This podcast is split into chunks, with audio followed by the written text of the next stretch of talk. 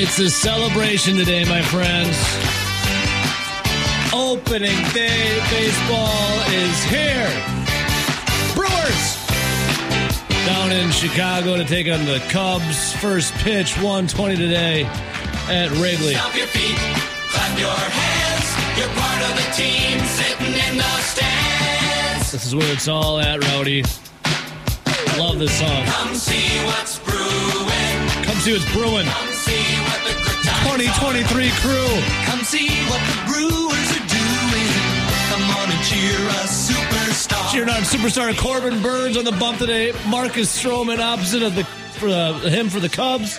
How's it feel, Rowdy? We've, we've made it to opening day. How's it feel? Yeah, we've made it, and there's still snow on the ground. Yeah, I woke up, it was 20 degrees. I was like, look, what is this? At least uh, warmer weather looks like we're probably here to stay after this weekend. Yeah, let's let's usher that in quickly.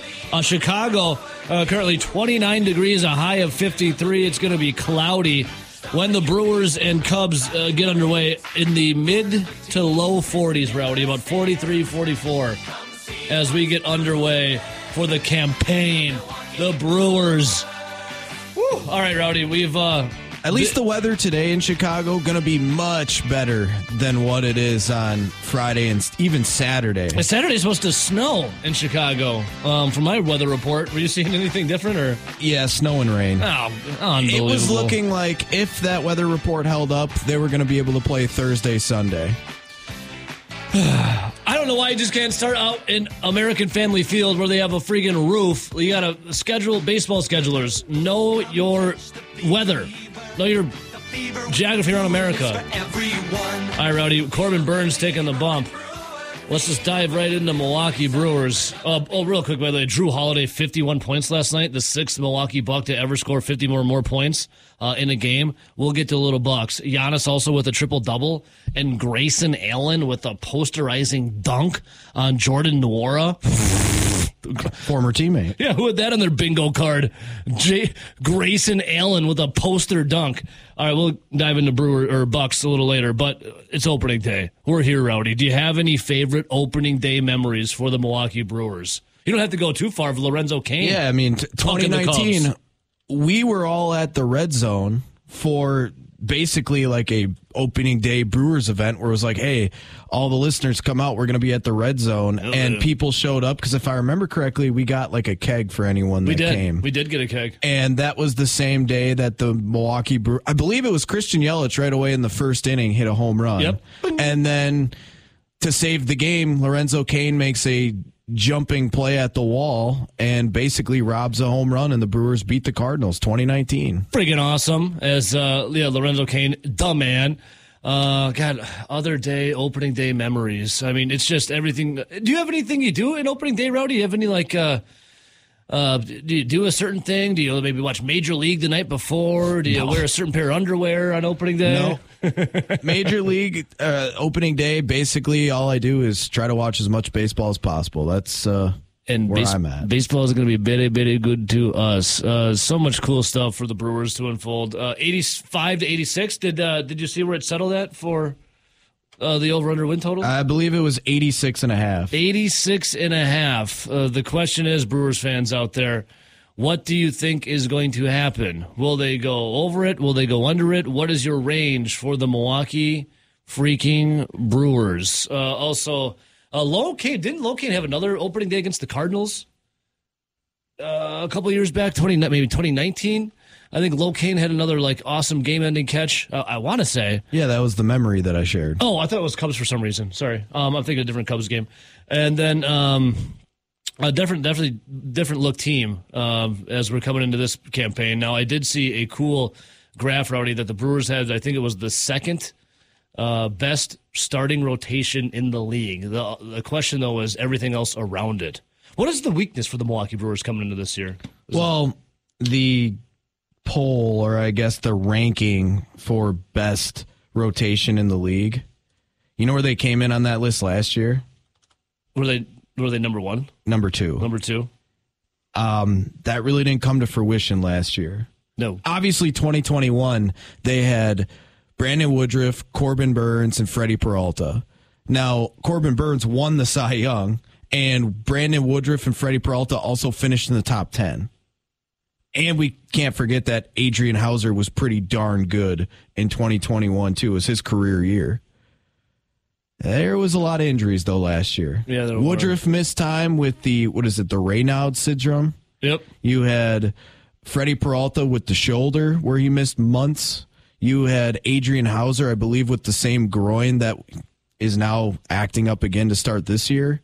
Like almost every other starting pitcher they had went down because that was when I remember we were talking about all this and it's like, yeah, you know, you look at this Milwaukee Brewers roster, they got those five star or five stud starting pitchers coming into this year, and then you even got two other guys that are like major league serviceable. And then all of a sudden you were down to like three guys because nobody could stay healthy. And again, Aaron Ashby's not even healthy again to start this season. But I'd argue they got even more depth at the starting pitching with some of the additions and some of the guys that have grown up a little bit. So yes, uh, number two on those type of rankings for best starting rotations two years in a row. Just got to stay healthy. Gotta stay 2021 healthy. it stayed healthy. 2022 it didn't. Yep, uh, number one was the Mets in the top 10 starting rotation. Two, the Brewers. Three, your Atlanta Braves, Rowdy. Four, the Rangers. Five, Ben's Phillies. Yankees, Padres, Stros, Blue Jays, Angels, Mariners. Uh, Angels and Mariners both tied uh, for number You 10. said the Mets were number one. number one. I'm pretty sure that is the exact same rankings that was last year, at least for the top two. It was because I remember it was Mets Brewers. Yeah, um, Mets, Brewers, and then Braves coming in number three. Uh, you know, the Milwaukee Brewers, they got arms uh, for starting rotation. They got arms. Uh, you look at it, Burnes, Woodruff, Peralta, Lauer, Miley, Houser. Uh, Brewers, uh, that's pretty nice. The question is, Rowdy, on the pitching side of things, we talked about it a little bit uh, yesterday, two days ago, was the bullpen. It's Devin Williams and then Matt effing Bush. Uh, there's a couple other guys out there, but for the most part, you look at a bullpen where the bullpen's going to have eight-ish guys to start this season. You might have only really heard of four. so yes, a lot of question marks. But that being said, uh, you, you're talking about the bullpen having question marks, but it's not that those guys are just brutally bad. Yeah. Like they're guys that just don't have as much experience, or they're guys that they have some good stuff.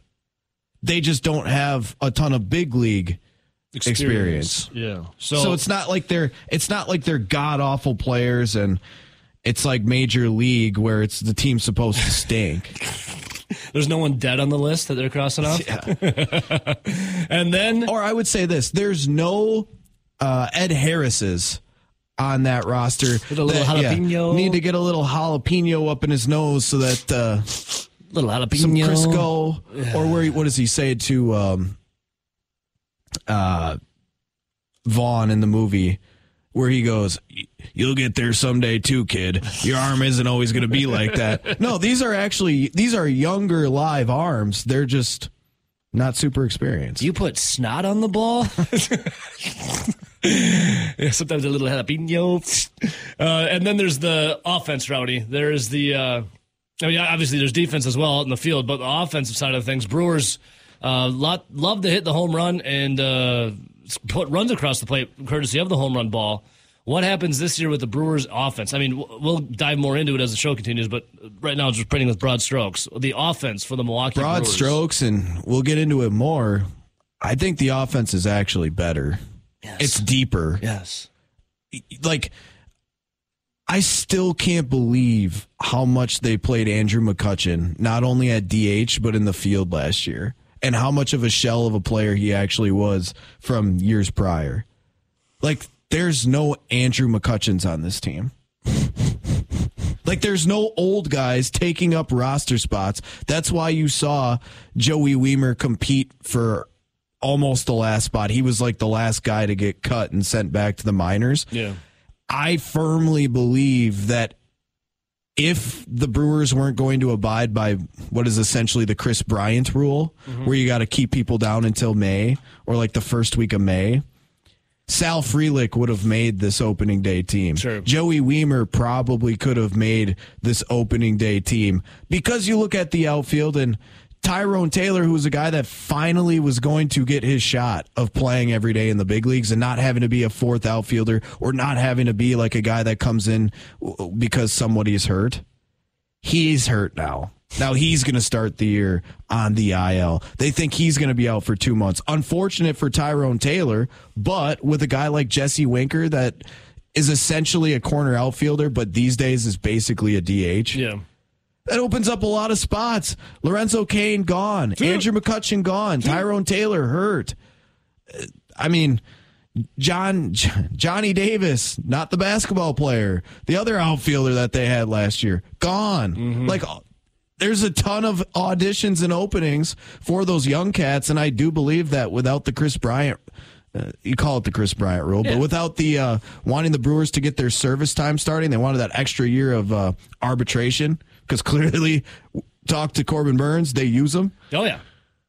those guys would have made the team. So yeah, it's it's going to be interesting to see what they look like and how they play in the first month or so before they are able to bring some of these guys up or willing to bring some of these Sure, guys sure. up. But also to that same point, they got a lot of depth pieces that can play all over. I know we're going to run down the roster for opening day and we can get into this more, but I do think they're deeper than they have been the last couple Awesome. years. That's now, great. does that mean that it actually comes to fruition? No. No. On paper, though, it looks that better.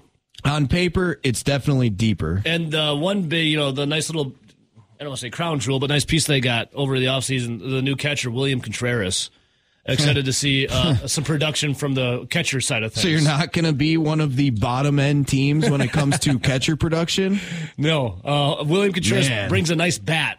Yeah, He's not the greatest defensively, right? But he brings a really nice bat to the team. He's not, but neither was um, Narvaez when he got here. Narvaez was statistically the second worst catcher in baseball statistically not great. coming in to the year where he was traded to the Brewers, and the Brewers made him an above average defensive catcher. Now, if they can do the exact same thing with with uh, Wild Bill William Contreras, Wild Bill.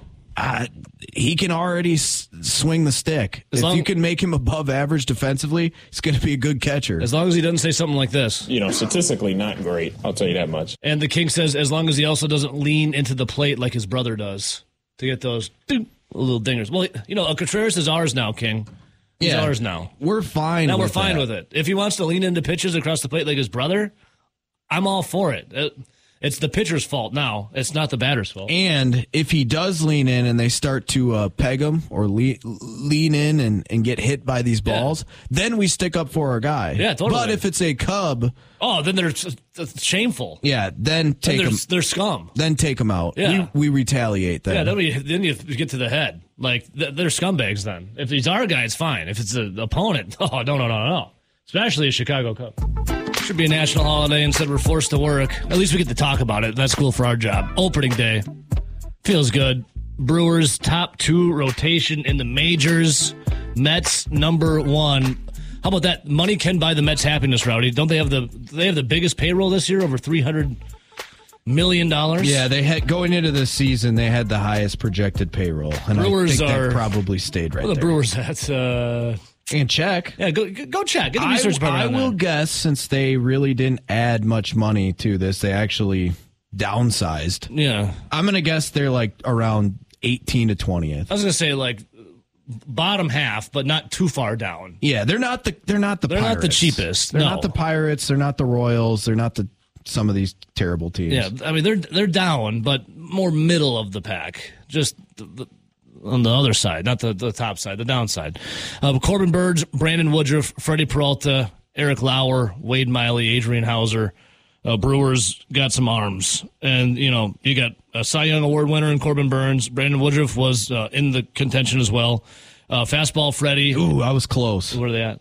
19th. Oh, Oh, you 18th? Yeah, said- said 18th? 18th. Yeah, They are 19th. 19th, right sandwiched right between the Seattle Mariners at 18 and the Detroit Tigers at 20. Mm. So we'll see what happens with the Mets. Lots of poverty franchises though in the top 5. You have New York Mets are 1, They're Yankees number are 2, Yep. Padres 3.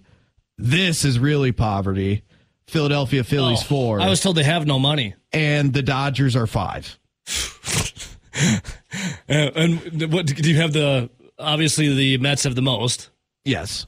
The Mets currently have the highest payroll of just under $335 million.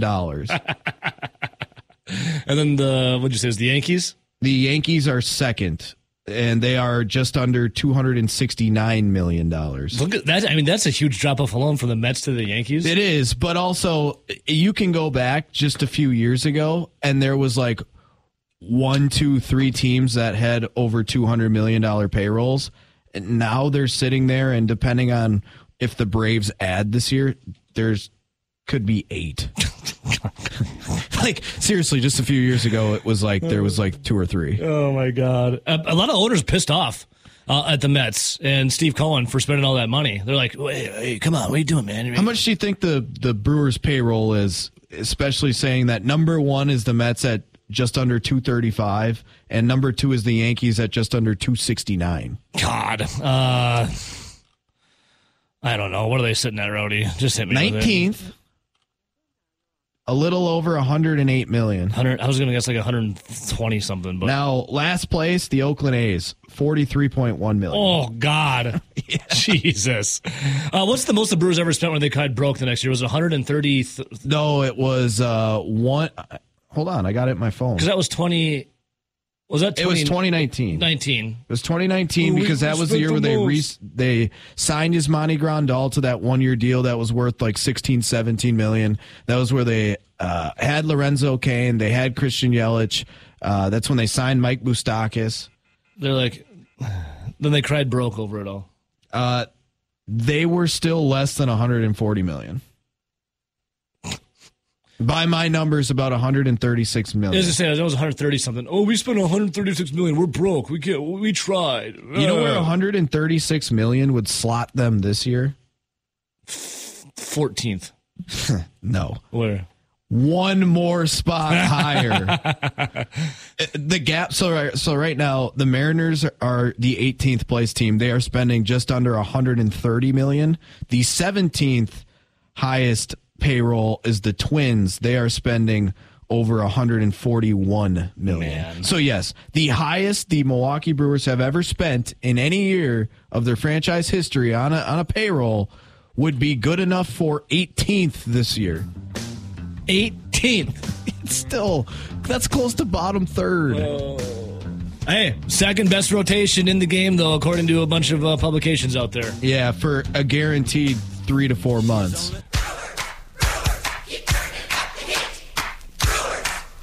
We got to play this, baby. Turn it on and rip the knob off.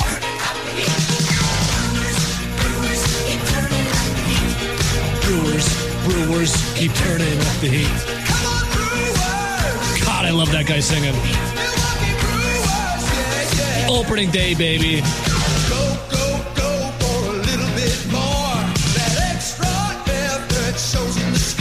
Howdy, how do you love to be in the recording studios? This guy's belting it out.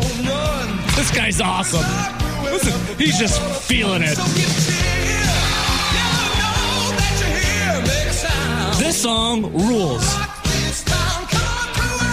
Turn it on and rip the knob off. Does this get you inspired or what, Rowdy? This is like Luther Vandross' one shining moment on steroids. I won't lie, I don't think I knew any words or lines of the song outside of the chorus. But we love our brewers and we're mighty proud. We clap our hands, stomp our feet, cause why the taste of victory is oh so sweet. There you go. Cubs today. Bring it on, you losers in the in American Family Field South. Yeah. All right, Rowdy.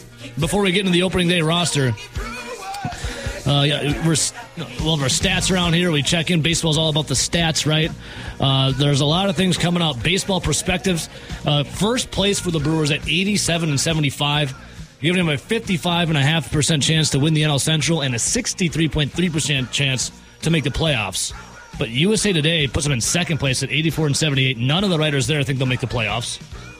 Uh, you go to Sporting News, 83 and 79, with a 30% chance of winning the division, 48% chance of making the playoffs. You go to Sportsnaut, second place, 88 and 74. Fangraphs, 85 wins with a 40% chance of winning the division. And Boston Globe, uh, only one of the writers of seven there think the Brewers will win the division. Not a lot of, eh, kind of a mixed bag, I guess, for the Brewers. Yeah, kind of interesting what the high mark there was 88 and the low was 84. Uh, 83. or 83. Yeah, 83. And I I told you, man, this is probably for the last month or so. I, I kind of have two feelings. One feeling is that this kind of goes south from the start. You have players like Corbin Burnes and Willy Adames that might be a little frustrated with the front office. Well, we are going Now, south already. We're starting in Wrigley Field. when I say going south, I'm not saying that they're just going to stink because they can't afford to stink or act like they're pissed off. Like I still believe those type of guys are going to come out here and have good seasons, but it's the rest of the team, right? I feel like you could have a nosedive and, and not play well the first three months of the season, and you're looking at a team that probably has 82 wins, 83 wins. Now, if they come out play well, this is a team that could win 88 maybe push for 90 wins on paper with the roster that they have and be right in there down to the wire with the Cardinals for the division. So I think there's one of two seasons. Now, I know RJ here runs a, po- uh, a pool where you have to guess the Brewers record and then there's some tiebreaker stuff around it. What I submitted to RJ was actually 87 and 75. That that is the record that I believe the Milwaukee Brewers will have this year. I think they'll be in contention for the division towards the last week or two of the season. A lot of people, uh, or not a lot of people, some people have been talking about Brewers are going to surprise a lot of people.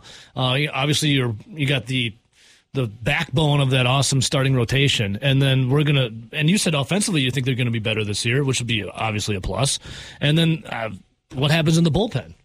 Like this team, this team could has the potential to surprise some people, some young guys. In 2021, all the starting pitching stayed healthy and Corbin Burnes won a Cy Young. Woodruff and Peralta were in the top 10 for Cy Young that year. Adrian Houser arguably had one of his better years of his career. Eric Lauer started to come around. The rotation was phenomenal, and they had probably, and then you throw in Aaron Ashby, who was brought up halfway through that season, that after his first start or two pitched quite well too. They had probably seven guys that were serviceable starters on that 2021 team, and clearly the top three were all in Cy Young candidacy. 2022, it looked like they had about the same number, probably seven guys that were MLB serviceable type starting pitchers with that same core coming back. But basically, everyone outside of Corbin Burnes got injured. Yeah, And clearly, that group of seven, which if you have seven solid starting pitchers or at least serviceable major league pitchers, you should do pretty well. You'd think. But then all of a sudden, five or six of them were hurt. Like that was pretty unlucky. Snowballed. Then you traded away Josh Hader. Obviously, the clubhouse was quite frustrated. And, and it went downhill from there. They didn't make the playoffs. On paper, this year in 2023, they're even deeper at starting pitching. They Yeah. probably have nine guys when all are healthy that you would consider serviceable major league baseball starters. That that's so much depth at the starting pitching position. I expect the starting pitching to be closer to the 2021 season mm-hmm. than what it was last year. And then you mentioned what I said earlier. I I firmly believe that this team offensively has more depth than it has in 2021 or 2022 Which is a good thing. when you look at some of the guys now maybe not Obviously. those those top end. It's not like you have Paul Goldschmidt at first base and Nolan Arenado at third base type players, but overall the team as a whole, it feels like it's deeper than 2021 Yeah. and 2022 when everybody is healthy. My huge question mark is the bullpen. yeah. All right, we're going to dive into the opening day roster here momentarily. Rowdy's ready to to attack it. Usually Led Zeppelin would play for this cat. Fresh off of a vacation to Jamaica, man. Oh yeah. Our guy, a Rasta himself, Rob Reischel. Rasta Robbie. What's up, Rasta Robbie? Yeah, man. How's Jamaica, dude? Well, that's you know they, they, they don't say hi or hello or you know I'm doing okay. It's, it's yeah, man on everything. So it's uh, that's I'm gonna I'm gonna bring that I'm bringing that saying back to the states. And after about 24 hours, I'm sure someone's gonna get so sick of it they'll punch me in the head. Now, Rob, you couldn't quite escape uh, the duties in America. I know Rowdy was all over hounding your ass about NCAA tournaments. I did not bother you on vacation. But Rowdy, I appreciate Rowdy, that. Rowdy demands satisfaction. He demands that you pay attention and listen to him. time out here. Yeah, He was- you know, I, I, I, yeah, but it, I'll say this: in Rowdy's defense, he's uh, he's doing a hell of a job in our pool. People are saying to me, "Who is this?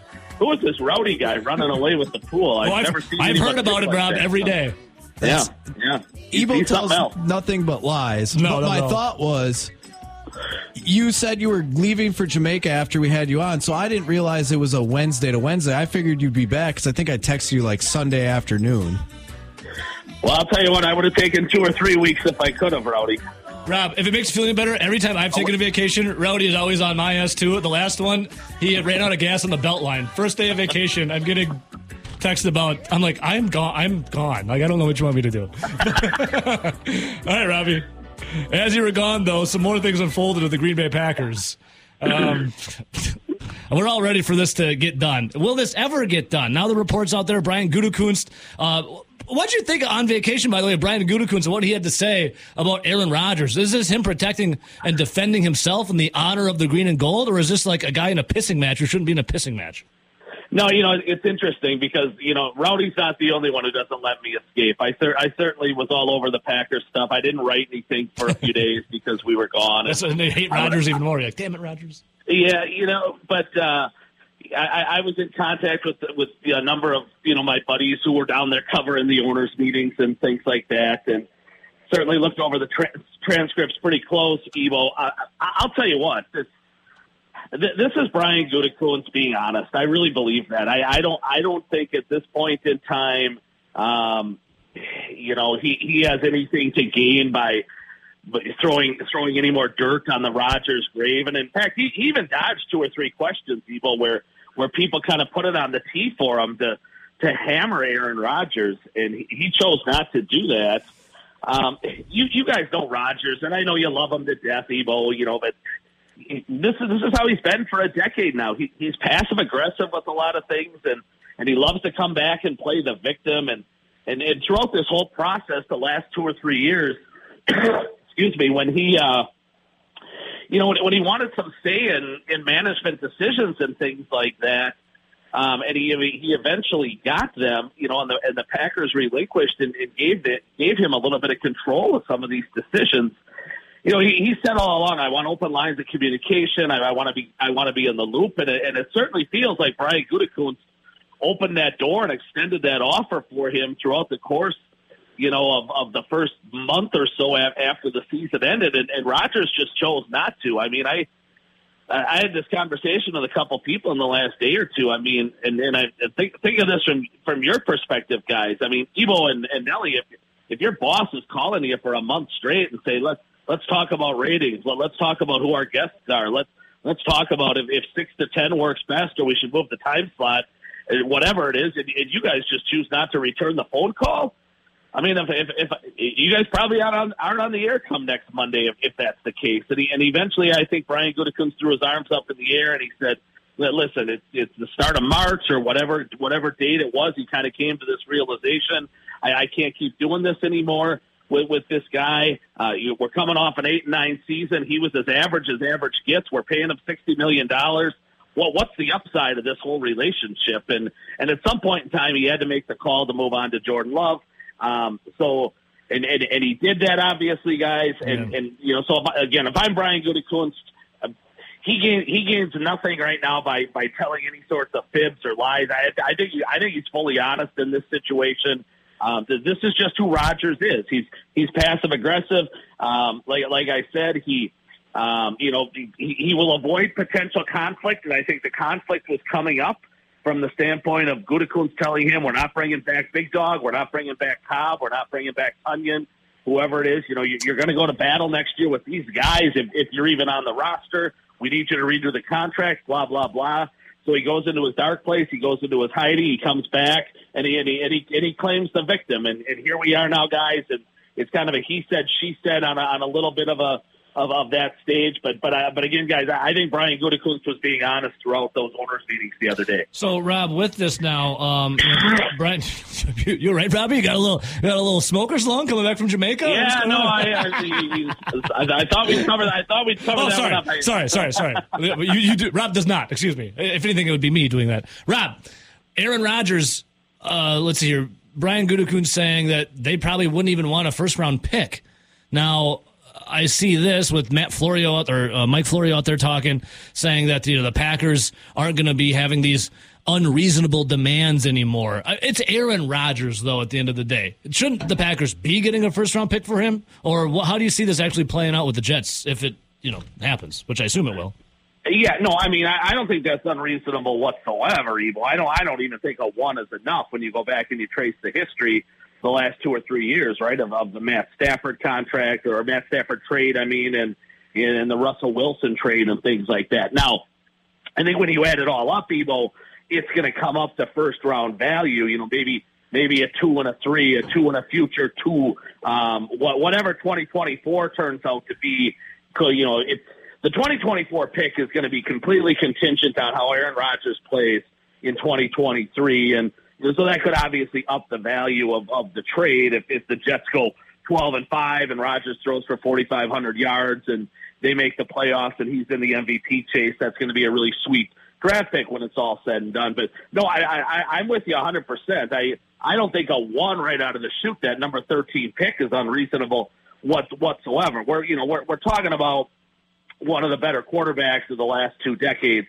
You you have you absolutely should maximize value. I, I know his season in 2022 was was the epitome of average, but he's only you know he's only 18 months or 15 months, whatever it is, removed from winning an MVP. Actually, winning back to back MVPs. So, um, you know, we'll, we'll we'll see where it goes from here. Evo, Brian, you know, the, the the problem that Green Bay has obviously is there's only one team that that wants Aaron Rodgers at this point in time, and and you know, and so so they're both a little bit between a rock and a hard place. I, I'm not sure anybody has terrific leverage or particular leverage in, in this in this trade and in this deal, but I but I think when you add it up, Evo, you, that they're going to wind up getting, you know, the, the value of a one and, and more than a one for Aaron Rodgers. Interesting. Rob Rice is joining us right now. Uh, Forbes.com, Conley Media, fresh off of vacay. So, Robbie, now it's uh, you know it's Jordan Love's time. A lot of people freaking out about the Matt LaFleur comments uh, earlier this week, saying like uh, basically to temper your expectations of Jordan Love. I mean, what? Why are people freaking out about that? It's, he's not going to be Aaron Rodgers. He's not going to be Brett Favre. He's going to be Jordan Love. Like, what's realistic for Jordan Love uh, for his first year starting? Yeah, and, and just remember on, on that one, for example, Evo, you know, Aaron Rodgers took over a team in 2008, excuse me, that was 13 and 3 in 2007, went to the NFC Championship game, probably should have won that NFC Championship game against the Giants. They came back in 2008 with 20 of 22 starters. They lost, they lost Brett Favre, obviously, to the Jets in the ultimate irony, and then and then they, they had one defensive starter to replace. They they they brought back ten of eleven. In essence, it was the exact same football team that Aaron Rodgers took over that Brett Favre had led, um, you know, the previous year. And Evo, they fell to six and ten. Yeah. and you know, the- the- it, it was the greatest one year drop in franchise history. That that seven game decline at that point in time. Um, Rodgers was solid that year. Obviously, he threw for four thousand yards, twenty eight touchdowns, fifteen picks. Uh, but he couldn't win close games, and and that that wound up being the story of a lot of a lot of his career in Green Bay. So I, I see where Matt LaFleur is going with this. He, he doesn't want to doesn't want to put a ton on the young kid's plate, and and and there are some real parallels where Love is in his career and and where Rodgers is in his career. We we've been down that road on the, on this show many times. Just just how crazy it is these parallels line up from from how many years they sat to age. Um, it, you know, it, it said yeah, the, the quarterback rating they're going to come in with after three years as a reserve, the touchdowns, the interception ratios, and then things like that. It's it's a tough league, guys. I, I think a quarterback needs you know 16 to 24 starts before you can absolutely evaluate exactly what to have and, and where he is. So it's it's it's going to take Jordan Love a little bit of time, and this offense, I'm sure, some time. Um, you know, to, to for all of us to figure out exactly who they are and, and what they have and what the strengths are, and you know where where where things look for 2024 and 2025. But but I, I, I will say this, you know, Evo, I, and I get what LaFleur is doing on tempering expectations. There's going to be a lot more he can put into the playbook in terms of moving Jordan Love around and and, and getting him on the move and on the run because you know that that that was a strength of Aaron Rodgers' game for for a decade plus. But you, you guys saw over the last two or three years, his, his legs were not the same um, at the end here uh, at, as, as he nears the end of his career as they were at the start. So. You know, there's obviously going to be some things they have to scale back on that Rodgers could do, but there, there's going to be some fresh new looks with this offense that that Matt LaFleur can incorporate as well. So, uh, you know, we'll, we'll see what the offense winds up looking like, guys. Uh, you know, four to six weeks from now, after they do a draft, maybe maybe pick up a couple of cheap free agent, veteran wide receivers, things like that that can help Jordan Love out at some point in time. Um, you know, but but right now, I do I do get what Matt LaFleur is doing, Evo, because. Mm-hmm. You look at that wide receiver room, for example. You know, all they really have is the three wide rece- three rookies from last year, for the most part, coming back. They, they've really got to upgrade, really got to upgrade that position. They've got to upgrade tight ends and and, and things like that. And and that's what Gutekunst has to do in the next month. It, it's a huge draft for him. He's got he's got to get a couple of picks, I would say, from the Jets before that draft. It doesn't really pay to wait until after. Get try to get those picks now and. And, and, and get a little more help for Jordan Love in 2023. All right, Rasta Robbie. Two more questions, but off of the Packers trail here. Uh, rumor was that uh, not only around here in Wisconsin, but also in America, it, it leaked over in Jamaica as well that people were a buzz for the NIT semifinals. Uh, what was it like knowing that Wisconsin went on a nine minute and seven second drought to get kicked out of the NIT tournament, Robbie, when you're in Jamaica drinking rum? Oh my God, I, I love my brother to death, but he was texting me through that game. Just Why is everyone bothered you on vacation, Rob? Turn your phone on, turn it off, like turn And it I- on so you can't be bothered. I, I, and, and I, I kept saying, I kept saying to him, "What game are you talking about? Like, what are you talking about?" He, could- he kept sending me texts along the lines like, "This, this is embarrassing. This is atrocious." And I'm like, "What are you?" I like, I had actually forgot the game was on or existed. Evo. I mean, I, again, I, I stay, I stand by my my entire initial uh, statement that they should have declined the bid in, in Bend, North Carolina. I I, I, I, I, I don't know what you gain from going to that ridiculous, idiotic JV tournament. Wow. Um, Rob, it's, but, they won uh, three games in a row. It's a good thing. they, they they beat Oregon's backups and they won two home games that nobody cared about, and they they had to send the head coach around campus to pass out free tickets. Hey, one of our listeners, Beamer Bobby, says he absolutely loves you, Rob. Your take on Rodgers and the NIT. He's he's he's applauding. He's applauding his BMW right now. He's not using his blinker. So, and the last thing, yeah, yeah. I I, I, I, I appreciate that. I, I just I mean I uh, appreciate that. You know, let, let, let, us just go real big picture. I mean, is is Greg Gard on Rowdy's? You know, you're on notice Mount Mount Rowdy. He was the originator and is back on it. Yes. he's on there, Rob. It's got to be. And- this is this this is. I mean, this this is the biggest off season of Greg Gard's life, right? Rowdy, what brewer is on Mount Notice? Christian Yelich. This is my last year, Rob. I this is strike three. Three years in a row. If you can't get back to at least being a borderline all star, I'm done with them. So on that Brewers front, Robbie, it's opening day today. What are we thinking about the Brewers campaign? What's Vegas got him at? 86 and a half. Oh God, grab that under.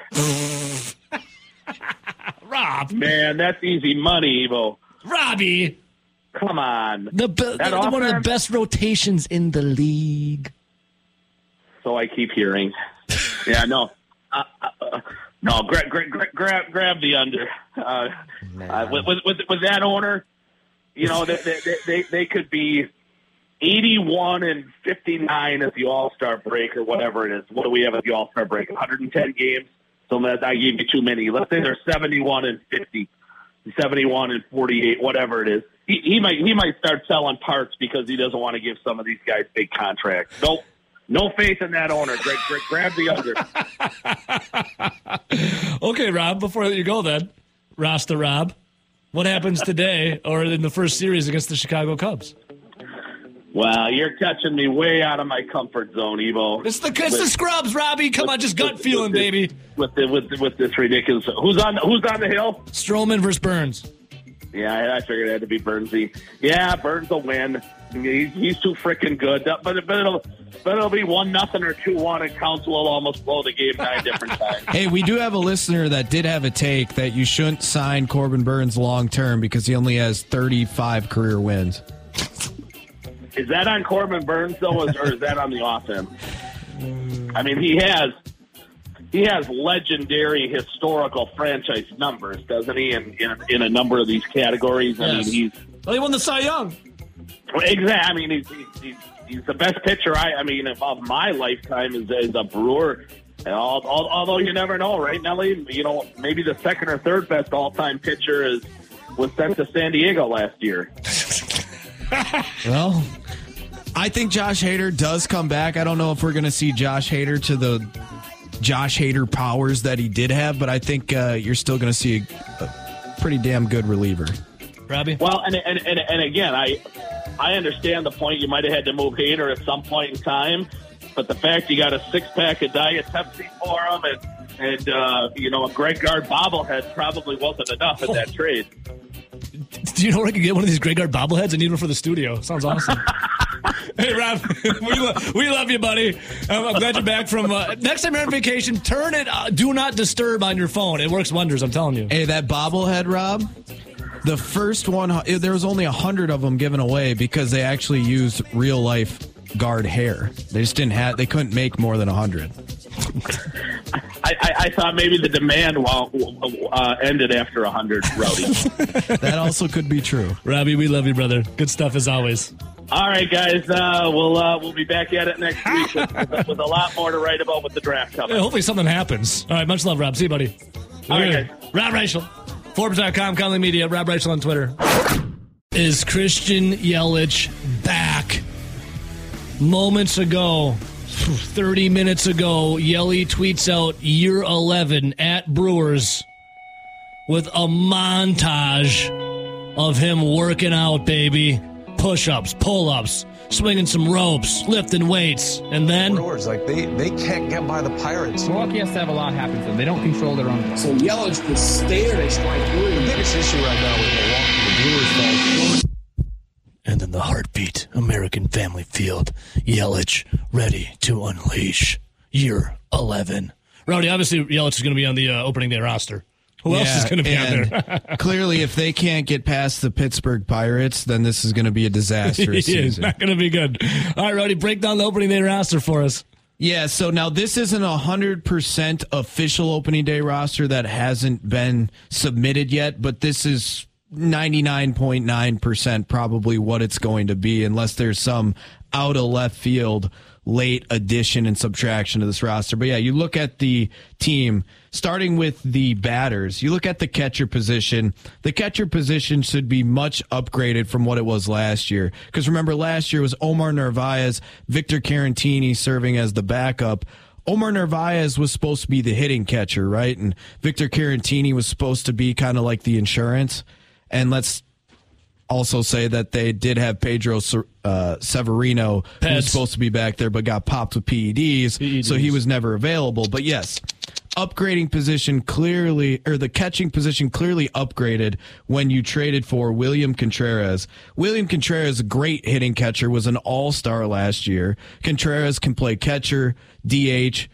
In a pinch, he could probably play a little corner outfield, but he's going to be a much better hitting catcher than what Omar Narvaez was, who was very up and down in his Brewers career. And Victor Caratini's back as insurance. He kind of is what he is. He's a fill-in guy. He's he's still versatile. I mean, this is a guy that also played first and third at the big league level. So catching position should be much improved. I'm ready to see what William Contreras can do, especially hitting the baseball. Hell yeah. He's not really a, a great defensive catcher, but neither was Omar Narvaez, and this Brewers staff turned him into an above average catcher defensively. So I'm I'm eager to see what they can do defensively with William Contreras. Does it feel weird to cheer for a guy with Contreras on the back of his jersey? no, it means I love him even more. Because he's got Brewers on the front?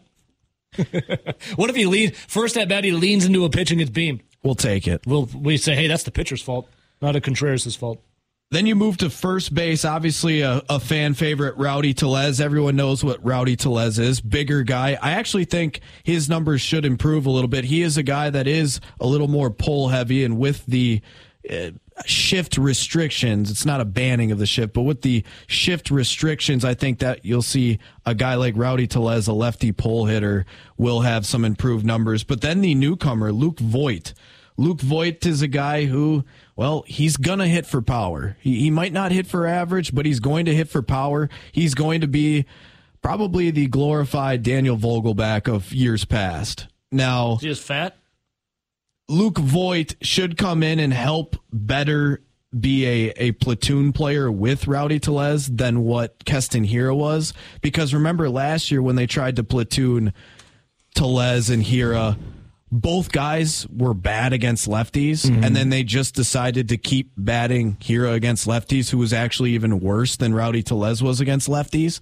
At least bringing in Luke Voit, that should at least equal out and become a better tandem at first base. So I actually do think Rowdy Tellez improves overall just for the lack of the shift, and Lucas Voit helps kind of balance out the lefty righty splits that Keston Hiura was an, unable to at first base last year. How about Luke Voit, 6'3", 255 pounds to Daniel Vogelbach? Now, this is before he cut weight. Six foot, 270. Oh, that's a. They're both big boys. That's a unit. that look like they probably should be playing for your slow pitch softball team. Who's bringing the keg? Let's go.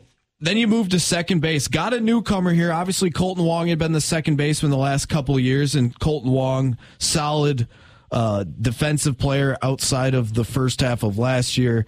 Uh, pretty consistent 260 hitter with a little bit of pop. Brice Turang is a wild card. I mean, Brice Turang, top five prospect. He's a guy that was one of their uh, first overall picks you know, a handful of years ago. He's got some major league bloodlines as his dad played in the big leagues. He was a guy that reached AAA two years ago, got his feet wet, and then last year had a full season at AAA and, and really knocked it out of the park, had a big time season chomping at the bit to play here. You never know exactly what you're going to get with prospects. But Brice Turang is a guy that the Brewers are high on. They love him in the organization with, you know, prospect ranks it's a question mark, but we'll see what we finally have in Brice Turang's first year in the big leagues, and his it'll be his first game today. Moving to shortstop, you know what you got in Willy Adames. I think it's pretty easy to see Willy Adames is going to be a guy that hits 240. He's going to hit 20 to 25 bombs. He's going to be productive and he's going to play solid defense. You know what you got. And then your third baseman, Luis Urias. This guy, I feel like we were talking earlier about, you know, this is the third year for Christian Yelich until I'm done with him. Luis Urias is a guy that when they traded for him, remember he was in that Lauer deal that actually sent Grisham and uh, Davies to San Diego. Yeah. He's a guy that was extremely young when he finally reached the big leagues, and he's been inconsistent. He really didn't hit the baseball like he did in the minor leagues when he was with the, the Padres. Came over to Milwaukee, had a really slow start, and then all of a sudden in 2021 had some pop, played quite well. I think he hit just a shade under 250. And after those first couple weeks where they had him at shortstop, really kind of rid himself of the yips and and played much better defense. Now last year kind of took a step back with the bat, struck out a little bit more, but this is kind of like that third year for Luis Urias of of playing mostly every day. It's time to sink or swim. And then you move, you keep moving around the base. And you look at the outfield. Christian Yelich is Christian Yelich. You got to hope that he Is he back? You got to hope that he can get back to at least being a fringe, borderline all star if you really want this team to try to compete for a World Series. He's back. But then you got Garrett Mitchell. Calling He's going to be making his uh, what would you would call his rookie year. It's not his big league debut, but it's his first full season in the big leagues. Another guy that they drafted in 2020 with their first overall pick. Ton of talent coming out of UCLA. Has struggled with uh, injuries. Some of the some of the knocks on him coming out of the draft, why he fell a little bit to the Brewers, because he was also seen as a top five talent coming out of that draft, was injuries, and he was actually diagnosed with diabetes. Yeah. And people thought that that might be an issue with just the road trips and making sure your blood sugar and everything is on par. But we finally get to see what Garrett Mitchell is. At the same time, there's no way he can be worse than what they had in center field last year. Lorenzo Cain was on like the very, very last leg of his playing career. Johnny Davis and not the basketball player Jonathan was Davis. not good. Not the Korn lead singer Garrett either. Mitchell, if if he is worth anything, is going to make center field better. But now right field is where you have the huge question mark because that was Hunter Renfroe, and depending on what Hunter Renfroe was or wasn't in the clubhouse, he was a great player on the field, and he was arguably their most productive hitter last year when healthy. You're going to see Brian Anderson and not the broadcaster out duty? there in right field. Oh. Brian Anderson, former Marlin, he's a guy that can also play on the infield, so he's extremely versatile. Had a pretty good spring, earned the job out there in right field because, like I said, he's versatile. He's played some corner outfield. He's going to be out there to start the season. And then you look at DH. We know that Keston Hiura is no longer there. It's Jesse Winker. Jesse Winker, left-handed power hitter you probably know him from the Cincinnati Reds a couple years ago. Had an absolute monster season two, three years ago.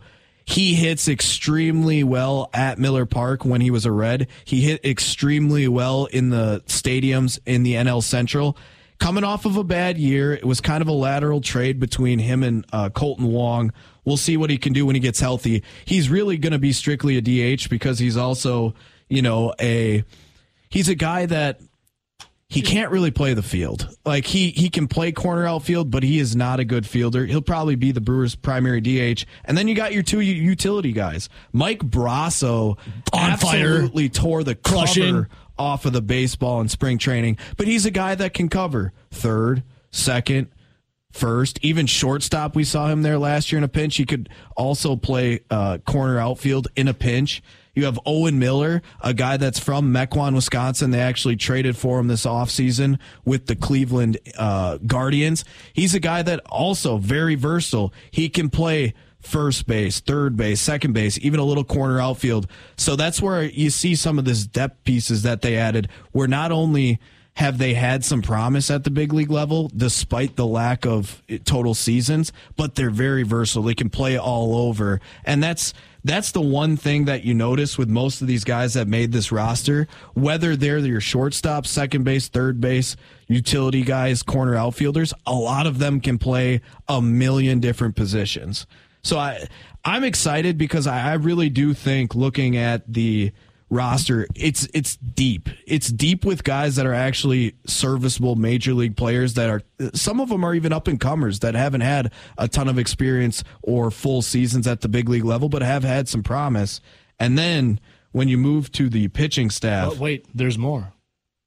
Corbin Burnes, obviously, if he's healthy, he's going to be in the running for a Cy Young. Brandon Woodruff, he's been extremely consistent for the Brewers since halfway through the 2017 season. You got Eric Lauer. Freddie Peralta is back 100% healthy. What? We even played clips earlier this year with Corbin Burnes talking about how the one guy he's excited with uh, to see pitch and be healthy again is Freddie Peralta and get him back. And then Wade Miley's going to round out your number five, fifth starter. He's a guy that when he's been healthy since he got to the Brewers in 2018, whether it's with the the Reds, the Cubs, or the Astros, he, when he's healthy, he's been pretty solid, and he's now penciled in as your fifth starter. And that's not to mention that you still have the Jason Alexanders of the world, the Janson Junks of the world, the Ethan Smalls of the world, who have made big league appearances, but some of them are injured. But then we get to the bullpen. Wait, there's even more. Devin Williams, he's going to be a stud. He's been a stud since 2020, but then we get into a lot of the question marks.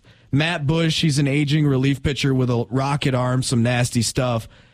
He's 37, but the arm's not 37 because we talked about this. Some of his run-ins with the law. He in doesn't. prison. He doesn't have the full. Florida hey, I've lead." been in the you know the bigs for 15 years. There's been some up and downs with him, so it's a little bit of a younger arm. You got Hobie Milner, who's coming off of his arguably his best season, but again, before last year, this was a guy that had played in parts of MLB MLB seasons from 2017 to 2021 until last year. In my opinion, it's not someone that I want in the seventh or eighth inning. You have Peter Strzelecki, who was a rookie last year, had a really good year, but again, it's only one year in the big leagues, and it's it's not a ton of experience. You go to Javy Guerra, that's another guy that's been in the big leagues off and on since 2018, never really had a good year. You have, I think I know how to say it now, Evo. Pa- Joel Pampeas? Payamps. Pamps? Damn it. This is a guy though he has been in the big leagues since 2019 and he's been pretty good, pretty serviceable. Now that's going as a lower lower leverage reliever. Now you're probably going to ask him to be like your seventh, maybe sixth inning reliever. So it's a step up in experience and a tougher spot for him, but we'll see how it goes. And then the two other guys that round out their pitching rotation and their uh, bullpen. Bryce Wilson, this was a top prospect for the Braves not too long ago. Dude reached the big leagues at like 2021 as a starting pitcher, kind of ran into some woes, kind of figured out that he really didn't have a third pitch, ended up getting shipped to the Pittsburgh Pirates. They kind of turned him into a spot starter slash long man, and now Brewers have him in the bullpen. Again, a guy that hasn't had a ton of success at the big league level, but he is only 24 years old, and he was a huge prospect for the Braves only a few years ago. And then there's Gus Varland. Guy that they Gus they Bus. took in the Rule Five draft from the Dodgers has never pitched in the big leagues before, but makes the opening day roster. That kind of rounds out the bullpen. A lot of question marks there, but there were a few names that I did not mention. wait, there's even more. You're going to have Adrian Houser, who I think will be a really nice piece in the bullpen as a guy that has pitched out of the bullpen. He's made starts. He's been a solid starter for him in 2021. He's got a groin issue. They're expecting him out at least three weeks.